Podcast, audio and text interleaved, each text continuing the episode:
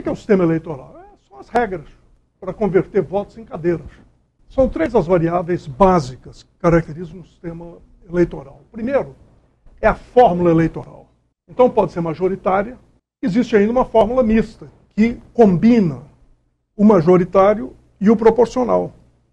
Esse é um sistema que vocês encontrarão, por exemplo, o primeiro exemplo dele é a Alemanha, no pós-guerra. A Alemanha tinha toda uma tradição de voto proporcional, mas o voto proporcional leva à fragmentação partidária e a congressos fracos. E o congresso fraco, muito, muito fragmentado, ele torna também o governo fraco. Porque o governo, para fazer uma coalizão dentro do congresso, é aquela luta. Nós conhecemos isso bem. Conhecemos muito bem a dificuldade de manter uma coalizão de apoio consistente ao governo dentro do congresso.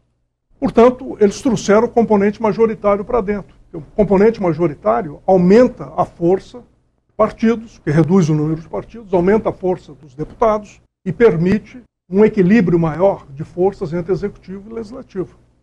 Agora, existem outras formas, tem, tem, tem de tudo. Hoje, nós reconhecemos cerca de 10 fórmulas diferentes eleitorais. E cada dia aparece alguém, estou dizendo, formas implantadas, que funcionam. Tem uma que funciona, curiosamente, numa ilha mínima do Pacífico, Naupu.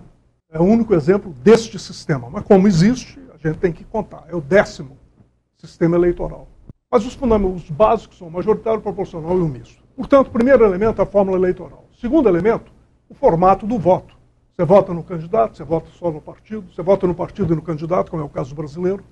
Nós temos a opção de votar só no candidato ou só na legenda.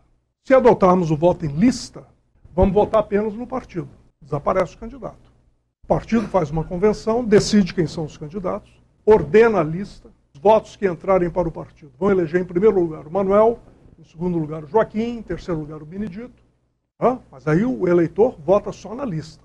Pode ser uma escolha única, pode ser preferências. Essas preferências são essas outras formas menos usadas. Por exemplo, voto alternativo.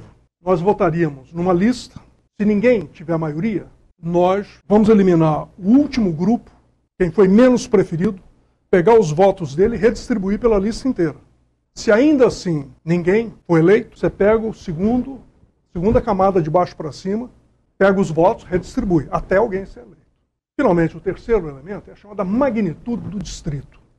No Brasil, o distrito é a geografia onde se dá o voto. Não é no Brasil, em qualquer lugar. É a geografia, a base geográfica do voto.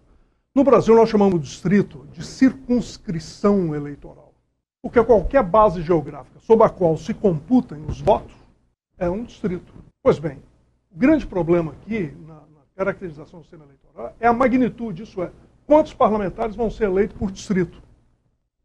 Já tivemos no Brasil durante muito tempo, na verdade, quase um século, o voto em distritos.